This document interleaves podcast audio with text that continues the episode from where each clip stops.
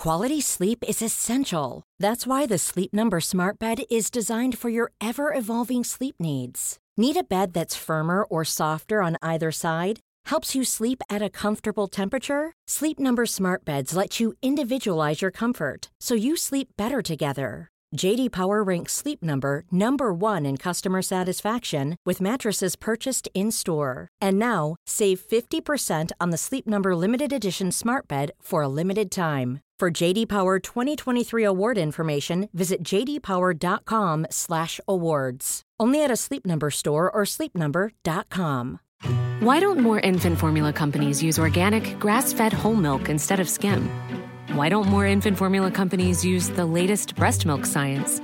Why don't more infant formula companies run their own clinical trials? Why don't more infant formula companies use more of the proteins found in breast milk? Why don't more infant formula companies have their own factories instead of outsourcing their manufacturing? We wondered the same thing. So we made ByHeart, a better formula for formula. Learn more at byheart.com. Canadian True Crime is a completely independent production, funded mainly through advertising. You can listen to Canadian True Crime ad free and early on Amazon Music, included with Prime, Apple Podcasts, Patreon, and Supercast. The podcast often has disturbing content and coarse language. It's not for everyone. Please take care when listening. Hi, everyone. I hope you're well. I've got two things to talk about before we start. One is a short message, and another is a bit of a longer message. Many of you have asked me if there's any way to help Kelly Favro and the other survivors in their fight to have changes made to the whole publication bans issue. If you can join us in donating financially, they've launched a GoFundMe to help them get to Parliament in a few weeks to see the outcome of all their hard work. Many live on Vancouver Island and it's not cheap or easy to get to Ottawa. So if you're able to help, please see a link to the GoFundMe in the show notes. The second thing I wanted to talk about starts with an additional content warning. This episode is about the killing of a transgender person, and it also includes brief mention of Indigenous trauma and residential schools. See the show notes for details of a 24 hour crisis line. This episode was in the works before one of the recent mass shootings in the United States that stoked the growing fire of anti transgender hatred and I briefly considered postponing this episode for a while, but I realized that it just doesn't matter. I've tried to fight the misinformation and conspiracy theories, outright hypocrisy, disingenuous and strawman arguments about trans people and the so called trans agenda, but it makes no difference. I've tried countering with data and statistics and good faith arguments, but I've realized that that doesn't matter either. We are living in a post truth world where we believe we have to pick a side, a team, whether based on politics or religion or ideology, demographics, or something else. And once we've picked that team or teams, we feel compelled to defend whatever that team says or does, while criticizing whatever the other team says or does point blank. We take our team allegiances so personally that there's little room for independent or critical thought. And right now, several of these teams are on the warpath against the trans community. An entire group of individuals is being targeted, portrayed as some kind of groupthink militia who are out to ruin our lives with their evil agendas. Here's the thing every single group has bad eggs. None of us are perfect, and that includes trans people. We are all human beings, and the vast majority of us are just trying to survive. When it comes to what these anti trans groups are actually advocating for, there is no need to follow their arguments to a logical conclusion because they've started saying it out loud. They want transgender people gone from public life. They're working their way towards genocide, and it is deeply disturbing. But also, it's a distraction from what's really going on. In the last few years, no one can deny that life has gotten harder than we ever imagined and we're exhausted, irritable, miserable. There's a feeling of discontent, a void that we just can't quite put our finger on. That uncomfortable feeling is worry for our future, as well as those of our children and grandchildren, and it's only natural to want to look for a scapegoat, someone to blame. I know there'll be people listening who will assign political motivations to what I'm saying. So I want to make it very clear that even though I think it's important to vote in elections, and I always do, I am not on any of the teams. I don't support any political party, and I don't even adhere to a particular ideology because I'm always learning and taking new perspectives into consideration. What I do believe in is improvement, fairness, honesty, transparency, and the truth, even when it's inconvenient for me or difficult to hear. This world is becoming more of a dystopia by the day, and we are most definitely getting screwed here. But it's not by trans people or any other targeted minority group. Trans people are not to blame for the cost of living crisis that many of us are experiencing. They're not to blame for the fact that grocery store CEOs are claiming inflation as an excuse for the sharp increases in the price of food, yet refusing to increase the minimum wage of workers so they can keep up with that inflation. And they're still making billions in revenue, giving themselves fat bonuses and pay increases. Why do they rally against protections for workers like paid sick days and increased safety standards while continuing to pay massive dividends to their shareholders? It's governments, all of them, that allow this to happen. And while we're all down here slinging mud at each other while we try to survive, we're not paying attention to politicians who gaslight us by saying they're here to support us all yet their actions demonstrate their allegiances lie with the groups that have the money to influence them. And it is not trans people with the money. We have to ask ourselves why has housing become so unaffordable that tent cities are popping up everywhere and we don't even know if our own children will ever be able to move out, let alone buy their own home? Why are government elites able to get away with sitting on giant piles of money pointing fingers at each other and exchanging gifts and special deals with wealthy donors, while our public health and education systems crumble. Why is it that many Canadians who are disabled, mentally ill, or living in poverty find it far easier to access medically assisted death than it is to access the basic human needs and services that can help them keep living? It's brutal, and I could go on for much longer, but I'm tired too. I don't enjoy conflict and making people angry, and I've taken far longer to write this than the time I had available. I'm sorry it's been so long, and I wish I had a solution. But while we're all fighting with each other about things that amount to absolute bullshit and blindlessly believing and defending our favorite politicians or talking heads, instead of thinking critically about what they're saying and doing, this situation is only going to get worse. So, before we start today's episode about the murder of a transgender person, I wanted to send strength and support to all our trans listeners and friends. Like all humans, your existence is valid. You deserve respect and love and empathy, and it costs me absolutely nothing to give that to you. Except RIP my reviews. If you're angry, have at it, go for gold, but please know this has been a sincere, authentic message that I feel is necessary at this time. And hey, it's my podcast after all. Thanks for listening. And speaking of which, it's on with the show.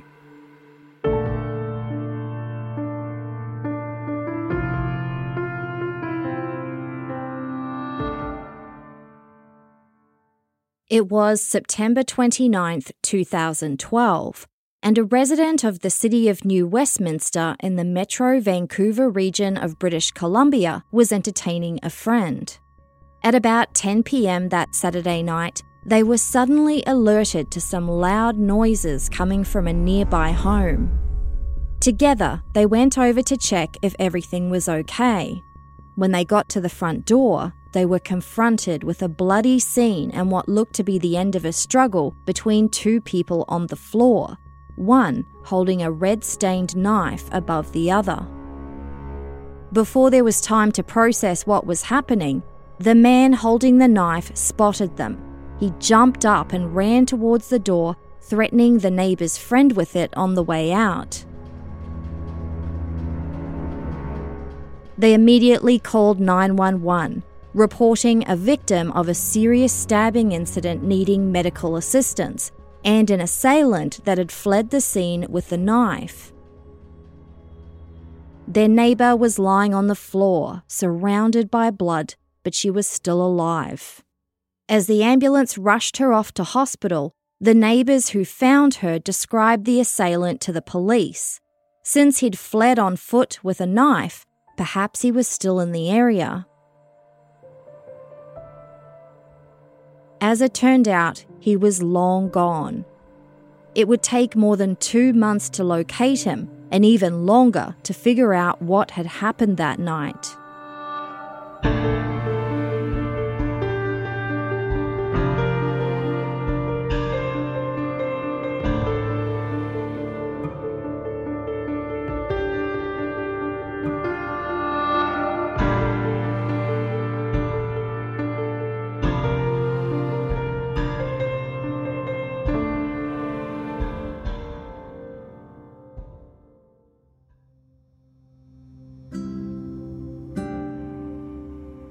Just over four years earlier, in 2008, Canadian social worker Alex Sangha had an idea to start a not for profit.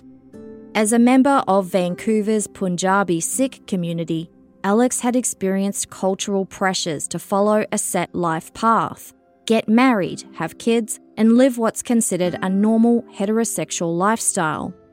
When he came out as gay, he had the love and support of his mother, but he knew many others weren't so fortunate.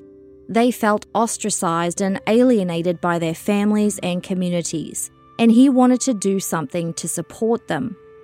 So, in 2008, he founded Sher Vancouver, a non profit and registered charity for LGBTQ South Asians. Sher means lion in many South Asian languages, a symbol of courage, pride, bravery, and strength. Alex relied on a small group of friends to help him get the organisation up and running, including Ash Brar, who today serves as president. But they needed all the help they could get, and in early 2009, Ash came to Alex with some exciting news. He had just met someone fabulous. Ash said he was on the bus when a woman hopped on that he immediately recognized as being Filipina. Ash was also from the Philippines and couldn't resist the opportunity to speak to her in Tagalog. The woman responded in kind with a sparkle in her eye, and the two started chatting as the bus pulled away from the curb. She said her name was January. She was 23 years old and as Ash would later learn, she led an interesting life. January was born in April of 1986 in Santiago, Isabela, in the Philippines, and when she was 18 years old, she immigrated to Canada. But she wasn't born with that name.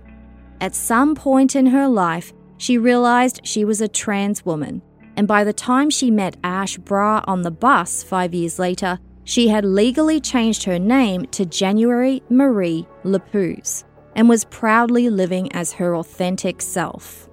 And it showed. January had a joyful, vibrant energy that was infectious. Ash and January quickly became best friends, and he soon introduced her to Alex Sangha and brought her into the fold at Sher Vancouver. Everyone loved her extroverted, goofy, larger than life personality and the way she was able to laugh at herself while complimenting those around her. It was clear to all that January wanted people to feel comfortable in her presence.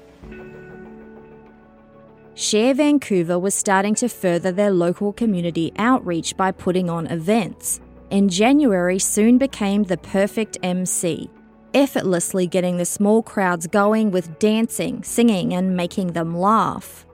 The organization's founders, Alex Sangha and Ash Brar, didn't know if many people would attend some of their events, but January was like a magnet. In just a few short months, they saw more and more new people showing up just because of January. She was literally a highlight. People came just to see her, and word was starting to spread. But for all of January's joy and vibrancy, she dealt with difficulties and internal struggles. which likely included the knowledge that she had been bought and sold as a baby. When January was just two months old, her birth mother sold her to another Filipina woman, Betty Lapuz. In later interviews, Betty would say she paid a thousand Philippine pesos for the baby, an amount she estimated to be the equivalent of less than 10 Canadian dollars. Under Philippine law, this is a legal black market adoption, punishable by life in prison and hefty fines. But the illegal sale of newborn babies was widespread among women, particularly those living below the poverty line in the country's poorest communities. And they still are today, with babies being reportedly sold on Instagram and Facebook, or in Manila's slums, the makeshift home of approximately 4.5 million homeless people. Access to birth control is one of many factors that come into play, but it wasn't that these mothers didn't want their babies. In most cases, they literally couldn't afford them and had other mouths to feed. It may have been their only realistic choice. But for those babies, as they grew up, that knowledge or context about the circumstances in which they were adopted or sold doesn't make it any easier to come to grips with.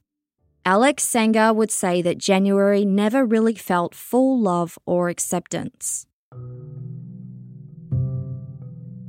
Another problem she experienced was finding employment. After she immigrated to Canada, she lived in poverty in Vancouver's downtown east side, one of the city's oldest neighbourhoods and the historic heart of the city. The downtown east side is also known for disproportionately high levels of homelessness, poverty, crime, hazardous use of drugs and alcohol, mental illness, and sex work. A complex set of circumstances that allowed convicted serial murderer Robert Pickton to use the area as his personal hunting ground for as long as he did. It should also be noted that the downtown east side is known for its artistic contributions and strong community resilience, something that January was known to take part in by giving generously and often to people living in the area who needed it. January relied on survival sex work to pay her bills, also known as street or outdoor sex work.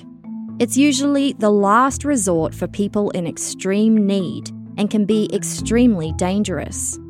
Alex Sangha would say he tried to talk January out of survival sex work, but she would shoot back Are you going to pay my groceries? Are you going to pay my rent? How am I going to survive?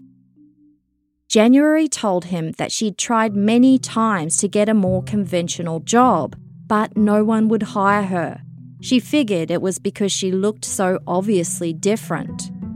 This is a common experience for transgender and non binary people in Canada.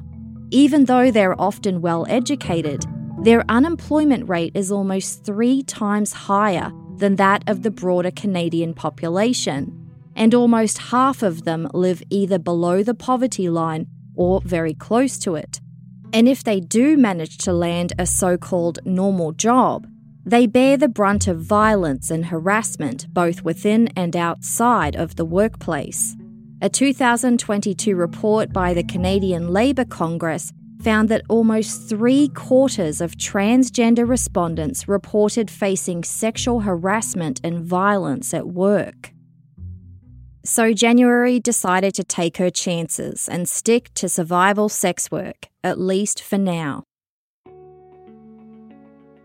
Meanwhile, her volunteer work with Sher Vancouver was so successful that she was soon named the organisation's social coordinator, becoming the first transgender person to hold an executive position.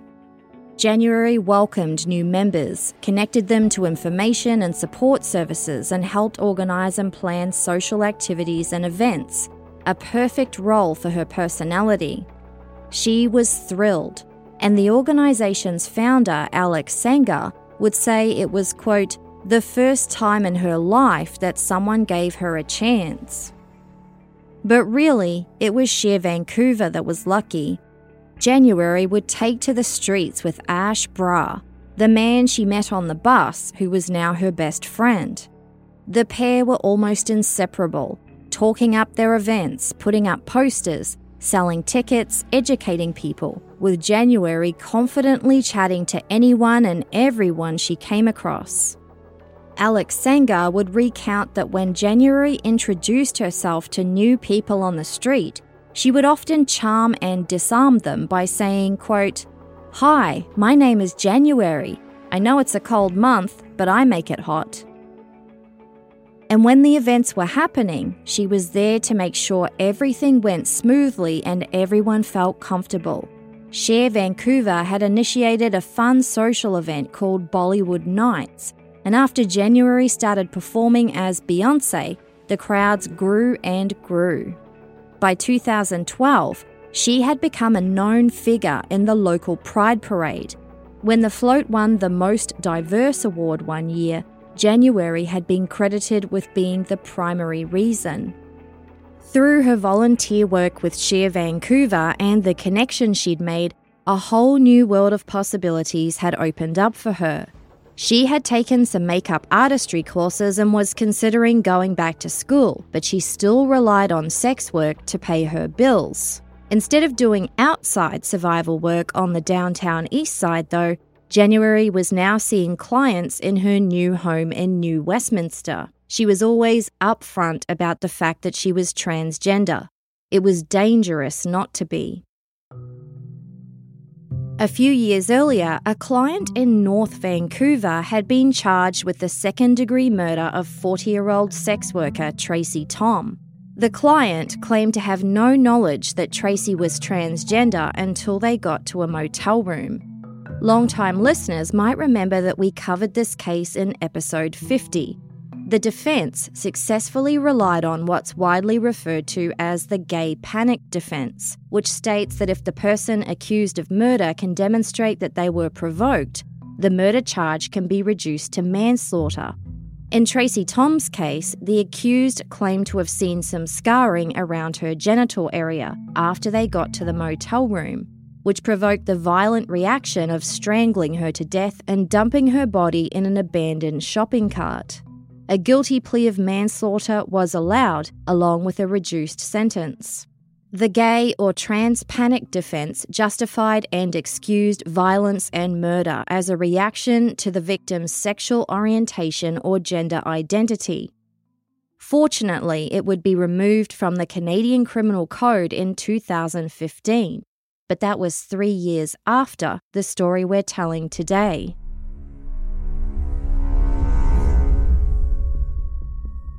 On Sunday, September 30th, 2012, January Lapuz's best friend Ash got word that something terrible had happened to her. He rushed over to her home with some other friends to a confronting mess of police tape and cars blocking what was now a crime scene. It was January's neighbours who heard a struggle coming from her home, and when they ran over to her front door, they saw her lying on the floor, surrounded by blood, with a man holding a red stained knife over her. When he spotted the neighbours, he fled, threatening them with his knife as he ran past. January was still alive, but only just. She was rushed to hospital. Ash would say that there was a lot of dried blood on the pavement, which he found extremely hard to see. He knew it was likely January's blood. The group of friends just stood there, quiet, in shock, not knowing what to do or what to say, as they watched police and investigators going back and forth from January's home to their vehicles. It didn't seem real. January fought for her life in hospital for a few more hours, but her injuries were too severe. January Marie Lapuz was pronounced dead at 5:44 a.m. She was 26 years old. Her mother Betty was devastated, and the news travelled through the local LGBTQ+ community like a series of shockwaves. If people didn't know January personally, they likely knew of her, thanks to her community outreach, her entertaining performances, and the fact that she organised the Sher Vancouver float at the Pride Parade. January Marie Lapuz was a beloved local figure. No one could imagine why anyone would want her dead.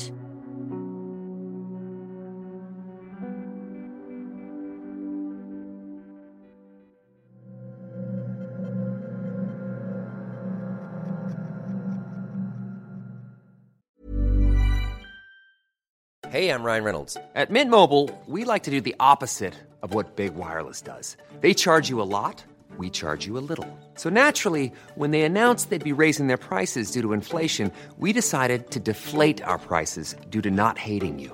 That's right. We're cutting the price of Mint Unlimited from $30 a month to just $15 a month. Give it a try at mintmobile.com slash switch. $45 upfront for three months plus taxes and fees. Promo for new customers for limited time. Unlimited more than 40 gigabytes per month. Slows. Full terms at mintmobile.com. Quality sleep is essential. That's why the Sleep Number Smart Bed is designed for your ever evolving sleep needs. Need a bed that's firmer or softer on either side? Helps you sleep at a comfortable temperature? Sleep Number Smart Beds let you individualize your comfort so you sleep better together. JD Power ranks Sleep Number number 1 in customer satisfaction with mattresses purchased in-store. And now, save 50% on the Sleep Number limited edition Smart Bed for a limited time. For JD Power 2023 award information, visit jdpower.com/awards. Only at a Sleep Number store or sleepnumber.com. Every day in America, 60 million packages are delivered, but we don't always know what's inside. He bent down to pick the package up. That's when the device detonated. Danger is everywhere, and no one is safe in Austin, Texas, as law enforcement hunts a serial bomber for 19 days. From Sony Music Entertainment, Campside Media, and Pegalo Pictures, this is Witnessed 19 Days. Subscribe on Apple Podcasts to binge all episodes or listen weekly wherever you get your podcasts.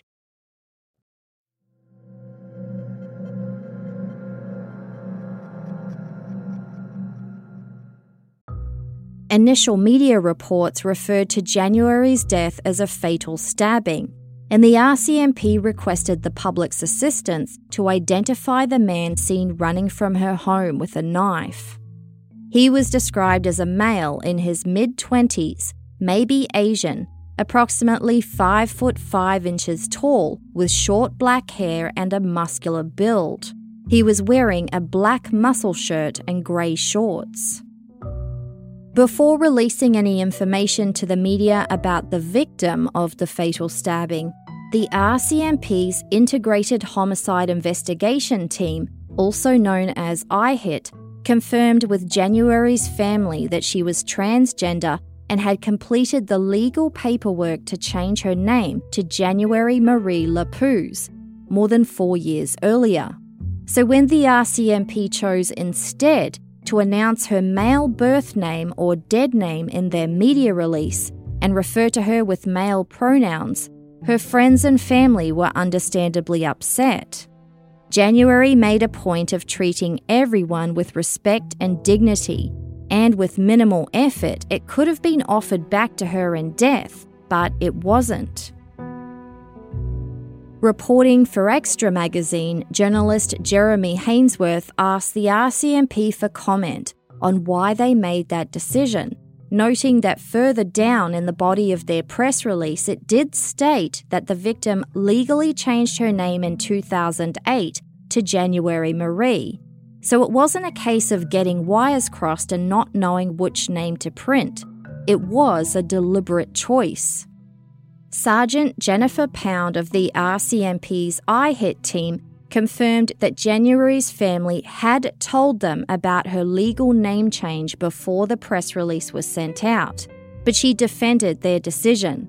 For inexplicable reasons, Pound said they chose to go by doctors' reports and information they found inside January's home instead of her legal name. Another RCMP spokesperson was quoted saying they have the discretion to write press releases as they see fit. A response to this was provided by David Eby, then of the BC Civil Liberties Association and the current Premier of British Columbia. Quote, The implicit understanding in the police release is that the name change wasn't legitimate. He added that trans people continually face issues with law enforcement when it comes to identification and called it an issue that wasn't going away. In their press release, the RCMP had stated that the investigation remained active and ongoing and requested the public's assistance to find the assailant, but couldn't provide any information on the circumstances or any possible motives. According to Sergeant Jennifer Pound, it would be speculation at that point to refer to January's murder as a hate crime. She instead chose to note that January was, quote, working in the sex trade to some degree. I believe there were advertisements online. It's a high risk lifestyle, no doubt about that. Whether intentional or not, the specific words chosen in this comment minimise the serious circumstances of January's death, effectively shifting the blame away from the offender. As the RCMP's iHit team continued to investigate, January's family and close friends organised a private memorial and then a public celebration of her life. Betty Lapuz would say that she had already lost her own mother and her sister before she lost January, but nothing prepared her for how difficult losing a child is. She had no choice but to cremate January because it was the cheapest option to bring her home. January's loved ones and community celebrated her as a good friend, a kind and generous person who faced much rejection and ridicule, both as an immigrant a transgender woman, and someone who once worked and lived on the downtown east side. But in the face of her own personal hardships, January always prioritised acceptance, open mindedness, and not being judgmental. She saw value in every human. January's name was included in the official list of deaths for Transgender Day of Remembrance, and likely read out as part of vigils to commemorate the day internationally. That was November 20th, 2012, and it didn't go unnoticed that almost two months had passed with no further announcements from investigators. Sher Vancouver was hurting too. Founder Alex Sangha would later tell the New Westminster Record that the organisation lost its spark for a while after January's death. Everyone considered her the mother of the group, the social glue, and not having her there left them feeling lost.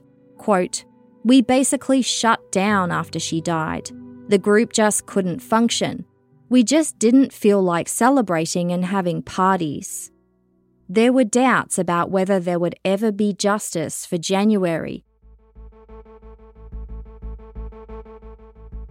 On December 6, 2012, just over two months after January's death, the RCMP iHit team suddenly announced they had made an arrest.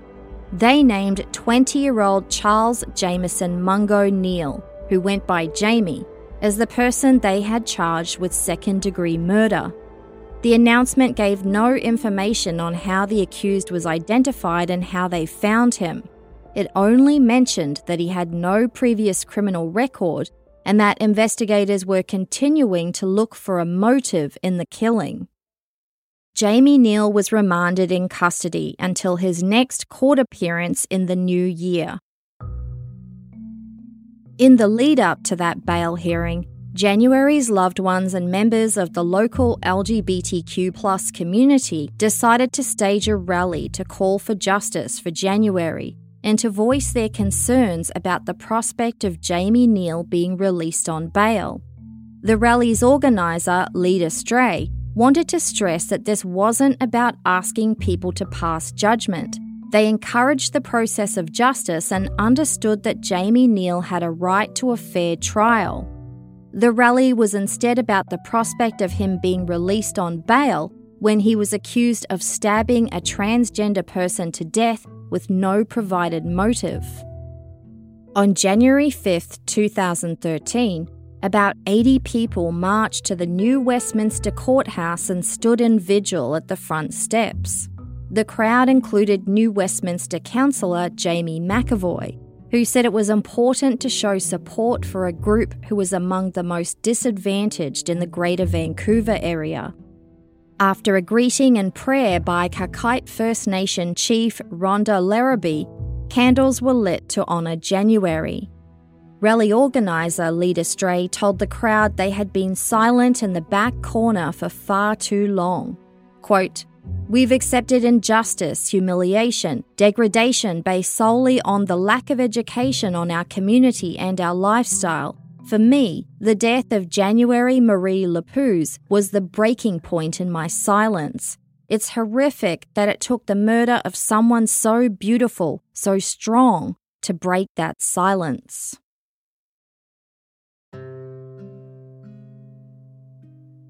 Jamie Neal's court appearance was two days after that, and January's loved ones and the community organisers were surprised and relieved when it was over in about five minutes. Instead of requesting bail, Neal's lawyer, David Tarnow, requested that he continue to be remanded in custody. It wasn't public knowledge at the time, but as it turned out, Jamie had confessed to the murder to an undercover officer in his cell. No further details were ever publicly provided about this confession, but Jamie would be kept in custody right up until his trial.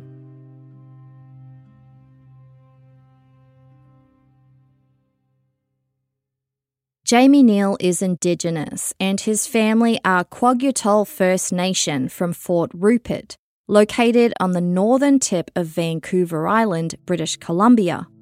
Jamie is one of three children who ended up being raised by their father as a single parent. Their mother had attended a residential school, one of the many government funded and church run schools for Indigenous children, designed to, quote, kill the Indian in the child. We know that the Canadian government forcibly removed 150,000 First Nations, Inuit, and Metis children from their families to send them to residential schools. There, they were subjected to neglect, physical and sexual abuse, experimentation, and violence, and thousands died right on their school grounds, buried in unmarked graves. An overwhelming percentage of those who survived were left with anger, anxiety, depression, low self esteem, PTSD, high suicide rates, and more. Residential schools took them away from their families and communities and taught them that parenting was about punishment, abuse, violence, coercion, and control. And this was often inadvertently passed on as intergenerational trauma when they became parents themselves. Jamie's mother gave birth to his older brother and then twins, Jamie and his sister, who were born prematurely. His mother wasn't able to cope with being a parent and left them with their father, David Neal. In a later letter sent to the court, David would recognise that this abandonment was the single most adverse experience of his son as a First Nations person. He described it as a significant and early childhood trauma from which Jamie never fully recovered. According to court documents, Jamie Neal displayed developmental delays, and throughout elementary school, he struggled behaviourally, socially, and academically.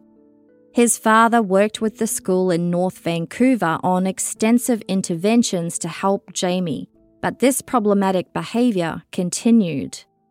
David Neal would describe his son as a textbook example of what happens to the children of Indigenous people who attended residential schools. When Jamie was an adolescent, his father moved them to Thailand, where he operated a business. Jamie was enrolled in a private secondary school there, but it didn't help with his behavioural issues. At some point, he was expelled after several physical altercations with other students. The family returned to North Vancouver in 2010 when Jamie was 17 years old, and his father David would say he took advantage of all the government and community supports on offer to help him, but Jamie wasn't interested. The following year, 2011, He did enroll in an adult basic education program in Vancouver, but was removed from the program after another physical altercation. According to court documents, by the time Jamie was arrested at age 20, he had no significant employment history, but he was supported by his father and siblings, who were described as productive members of the community. Although Jamie reportedly maintained a close relationship with them, he mostly preferred to spend his time alone and wasn't connected to the local community. A year after Jamie's trial was ordered, it was announced that he had reached a plea agreement with the Crown. He would plead guilty, but only to manslaughter. He had been charged with second degree murder, which means a murder that was deliberate but occurred without any planning. In pleading guilty to manslaughter, Jamie accepted responsibility for causing January's death but denied any intent to kill her. The plea deal hearing was held in June of 2014. January's loved ones were present, including her mother, Betty Lapuz, seated just two rows behind Jamie Neal. Betty told the media she was not yet ready to discuss the case or the plea deal. The Crown presented an agreed statement of facts, in which Jamie Neal admitted he was responsible for the death of January Marie Lapuz and detailed what happened that night. According to the agreed statement of facts, on September 29, 2012, 20 year old Jamie sent a text message to 26 year old January to arrange sexual services. He confirmed he didn't know her but did know she was a transgender sex worker. They agreed on a time and she gave him her address, but they didn't finalise the price for the services. At the time, Jamie was living with his twin sister and older brother in East Vancouver, and he travelled the 15 kilometres or so to January's new Westminster home, arriving at about 9:45 that evening. He and January had a conversation about what services he was requesting, but they couldn't reach an agreement about the price, which likely meant that Jamie didn't want to pay the rate that January gave him. According to the court document, they started arguing, and January grabbed some scissors and cut Jamie's hand. A physical struggle then ensued, where Jamie said he grabbed a nearby knife to defend himself. He proceeded to stab January in the face, neck, arms, and torso until her neighbours showed up to see what the noise was about. Crown prosecutor Rusty Antonuk provided some additional context, telling the judge that January Lapuz was 5 foot 11 inches tall and weighed just over 250 pounds, as compared with Jamie Neal, who was only 110 pounds and 5 foot 6. Journalist Jennifer Saltman described the difference for the province. Quote, January Lapuz was 5 inches taller than Neal and twice as heavy. But it's also relevant to note that January was stabbed a total of 18 times. At autopsy, she was found to have significant injury and internal damage, specifically to her vertebral artery and jugular vein, which was determined to have caused her death. Jamie jumped and ran out of the home, threatening the neighbour's friend with a knife as he ran past. According to the agreed statement of facts, Jamie Neal said he returned to his home, where his siblings tried to treat his hand wound. Whether he told them the truth about how he got it is unclear, but he would likely have been covered in blood after stabbing January 18 times. Jamie's hand wound was serious enough to warrant a trip to the hospital to have it seen to by a doctor, and shortly after that, he said he took a bus to Calgary. He then flew back to Thailand, where it appears his father David was living. The neighbours had told police they saw a male in his mid 20s running away with a knife, describing him as maybe Asian, approximately 5 foot 5 inches tall, with short black hair and a muscular build. Apart from the fact that Jamie was 20 and Indigenous, the description was fairly accurate, but there's some mystery as to how the RCMP got from point A to point B, how they learned the man described was actually Jamie Neal, who lived in a different area 15 kilometres away. The only thing mentioned in the court document is that investigators later recovered the knife he had been carrying.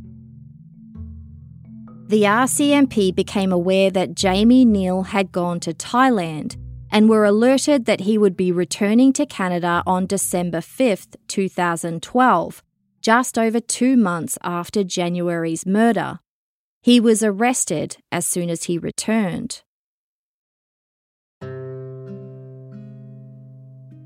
The Crown prosecutor said Jamie Neal, quote, overreacted in an explosive and highly violent manner. He did not have the required intent for murder, but rather used excessive force to defend himself. The Crown agreed with the defence's case that January was not killed because she was transgender. It resulted from an argument, and that's why the Crown didn't seek to have it labelled a hate crime. Xtra Magazine noted that while the Crown prosecutor and the judge consistently referred to January as Miss Lapuz, Jamie Neal's defense lawyer David Tarnow called her Mr. Lapuz throughout the court process. The judge heard that the aggravating factors in the case that may warrant an increased sentence were that January Marie Lapuz was a sex worker and therefore vulnerable. There was no mention that the fact that she was also transgender made her especially vulnerable. Another highly aggravating factor, according to the Crown, was that Jamie Neal showed attempts to avoid criminal prosecution, first by threatening the neighbour with a knife as he ran from January's home, and then by fleeing to Calgary and then Thailand clear attempts to evade arrest and the consequences of his actions. And of course, the fact that Jamie stabbed January so many times indicated that he overreacted in an explosive and extremely violent manner. When it came to mitigating factors, the judge had ordered a Gladue report be prepared a report that details the unique circumstances and systemic issues that come into play with Indigenous offenders. It's in this Gladue report that the details of Jamie's family history were reported, including the intergenerational trauma resulting from his mother's residential school experience, the impact of her leaving the family, and Jamie's struggles after that. It wasn't an excuse or a reason for his violence that night, but it was noted as a mitigating circumstance that may warrant a decreased sentence. The Gladue report also noted that while substance use had been an issue for Jamie in the past, neither he nor others identified it as being a problem in the months before January was murdered. Other mitigating circumstances included his youth, the fact that Jamie was only 20 years old at the time of the offence, he pleaded guilty to manslaughter and had no other criminal record. The Gladue report indicated he had intentions to change and was trying to turn his life around. It also detailed Jamie's expression of empathy and regret about the offence. He indicated that he was sorry for it and conveyed condolences to January's family and the community. The judge stated that Jamie's expressions of remorse were, quote, not as thorough and convincing as one might wish to see, but conceded they may have been more of a reflection on Jamie's lack of ability to fully express himself. The judge accepted that Jamie's comments were sincere and noted they were supported by other information provided in the report. Judge Frits Verhoeven confirmed with Jamie that he understood that he had pleaded guilty to manslaughter and that he understood the consequences of that plea. Jamie, seen in glasses, a white shirt, and grey pants, agreed. The Crown and Defence presented a joint submission asking for a sentence of eight years in prison, minus time already served. But the sentencing decision was, of course, up to the judge.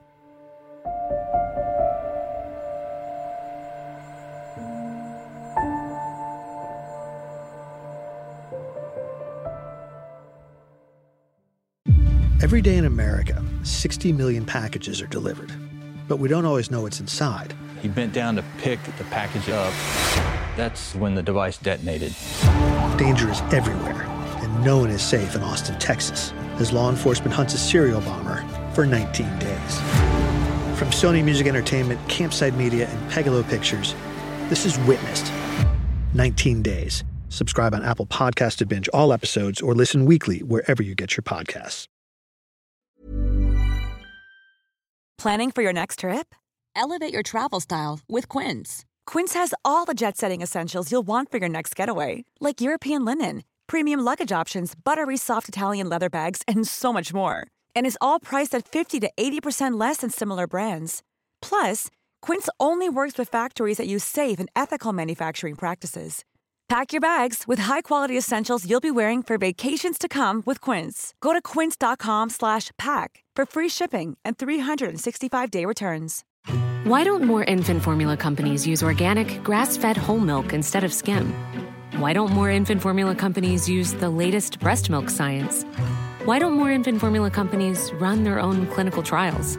Why don't more infant formula companies use more of the proteins found in breast milk? Why don't more infant formula companies have their own factories instead of outsourcing their manufacturing? We wondered the same thing. So we made ByHeart, a better formula for formula. Learn more at byheart.com.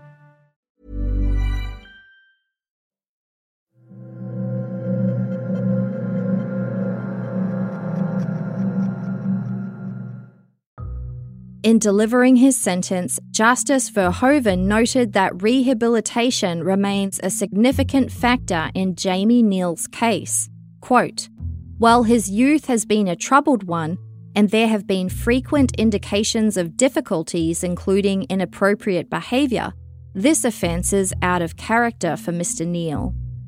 It was also noted that Jamie Neal had been cooperating with available programs while in custody and was supported emotionally by his twin sister, older brother, and father, who said they had identified his needs for social and emotional development and expressed hope for Jamie to receive and respond to those interventions. The judge summarised the case. While Jamie Neal, quote, stabbed January Lapuz with the intent to defend himself, he used more force than was reasonable in the circumstances. Therefore, Mr. Neal is guilty of the crime of manslaughter, but he is not guilty of murder. A victim impact statement written by January's mother, Betty Lapuz, was read out loud. Quote, January is a person with no sadness. She made everybody laugh. She loved helping people regardless of race, colour, or age. She is sweet to everyone. Her smile is like sunlight up in the sky.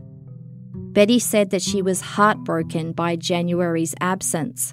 Quote, She was everything I had. Reporting for Xtra magazine, Jeremy Hainsworth described Jamie Neal as showing no emotion as this victim impact statement was read.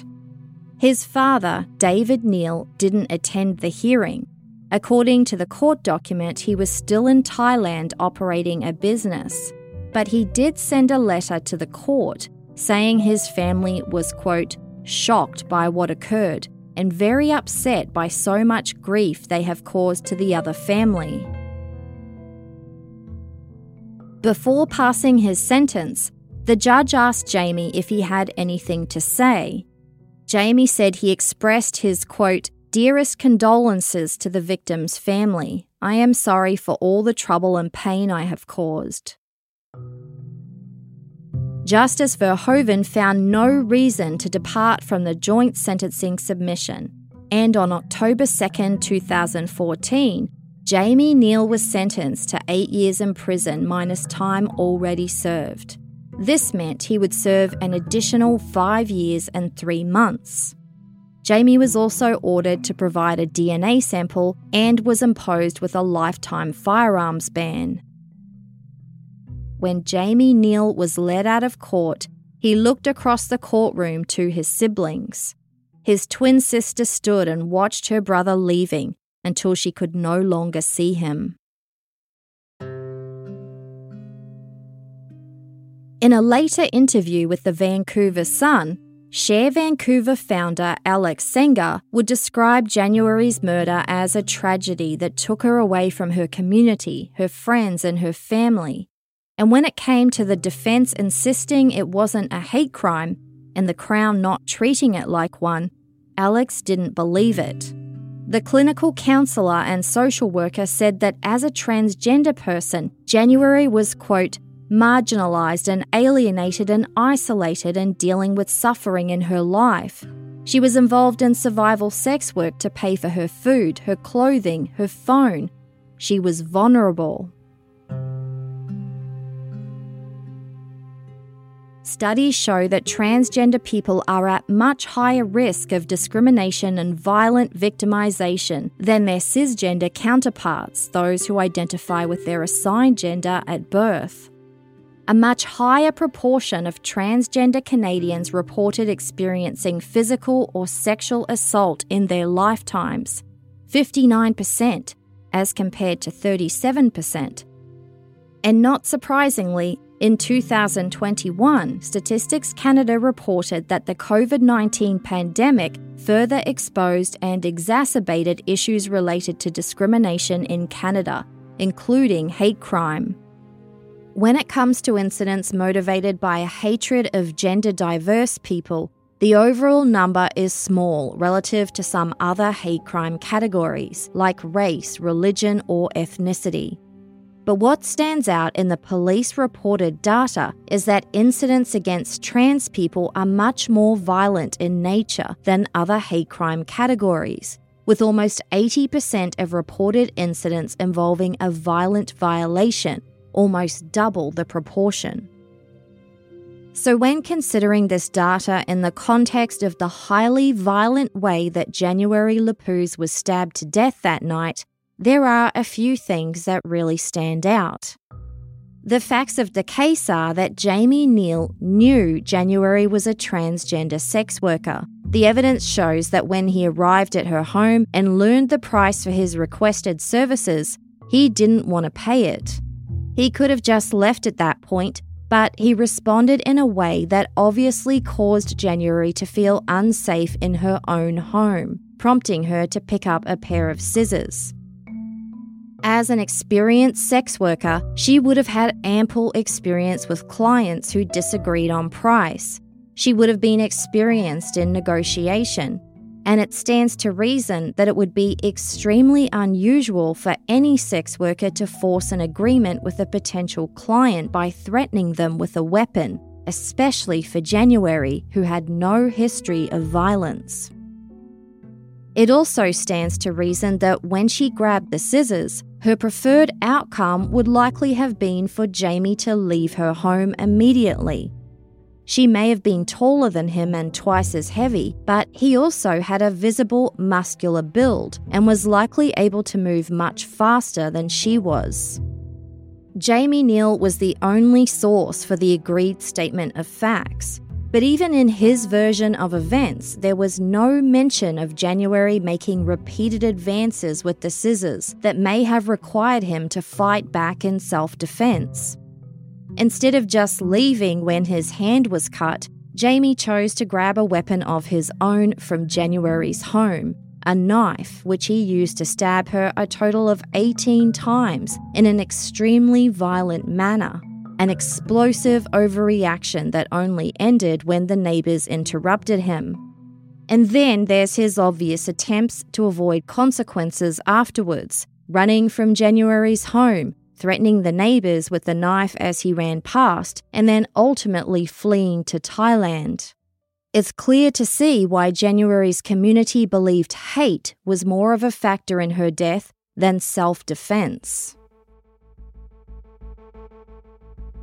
Jamie Neal finished his sentence in June of 2019 and was released on parole. But just five months later, in November, his parole was revoked. The only information about this was reported by Denise Ryan for the Vancouver Sun. Quote, in its decision to revoke Neal's statutory release, the parole board wrote that he had little regard for the conditions of his release. He had been intoxicated, engaged in sexual activity without reporting, that a knife had been found in his room, and that he is considered a flight risk. That was more than three years ago, and there hasn't been any public mention of Jamie Neal since. It's not known if he's still in custody.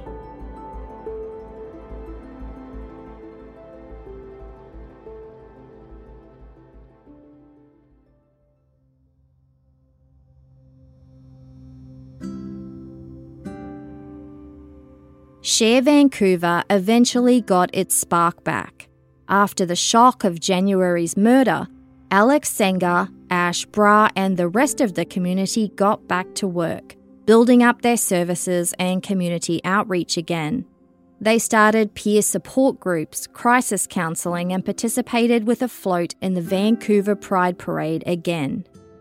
In 2015, the group founded the January Marie Lapuz Youth Leadership Award, which has been awarded every year since to people between the ages of 16 and 30 who have demonstrated commitment to and leadership in the LGBTQ community. Their next big project was to start working on a short film to celebrate January's life. Originally, it was supposed to be just a concise five minute memorial to a treasured friend. But after the directors began the process of interviewing January's friends, family, and community, it ended up being 25 minutes long. The multi award winning documentary titled My Name Was January was released in 2018 directed by Lenny Sun and Elena Gress, and produced by Alex Sangha and Ash Brar. The film features raw interviews with Betty Lapuz, who speaks about January's life and her pain as a mother who can't quite come to grips with losing a child. It also explores January's widespread impact on her friends and loved ones, as well as the local LGBTQ community. The filmmakers didn't want to focus on her death, the man responsible, or the court process. Instead, creating the film to be a legacy, a showcase of January's life and her joyful, bubbly personality. My Name Was January went on to win 13 international awards and was selected for 56 different international film festivals. You can find links to watch it on January's memorial website, januaryfilm.com. The film's description ends, quote, This is the story of January, a friend, a daughter, a person. This film will not only bring justice to January, but to all the women who have lost their lives. January had a beautiful soul, and now part of her soul rests in each and every one of us.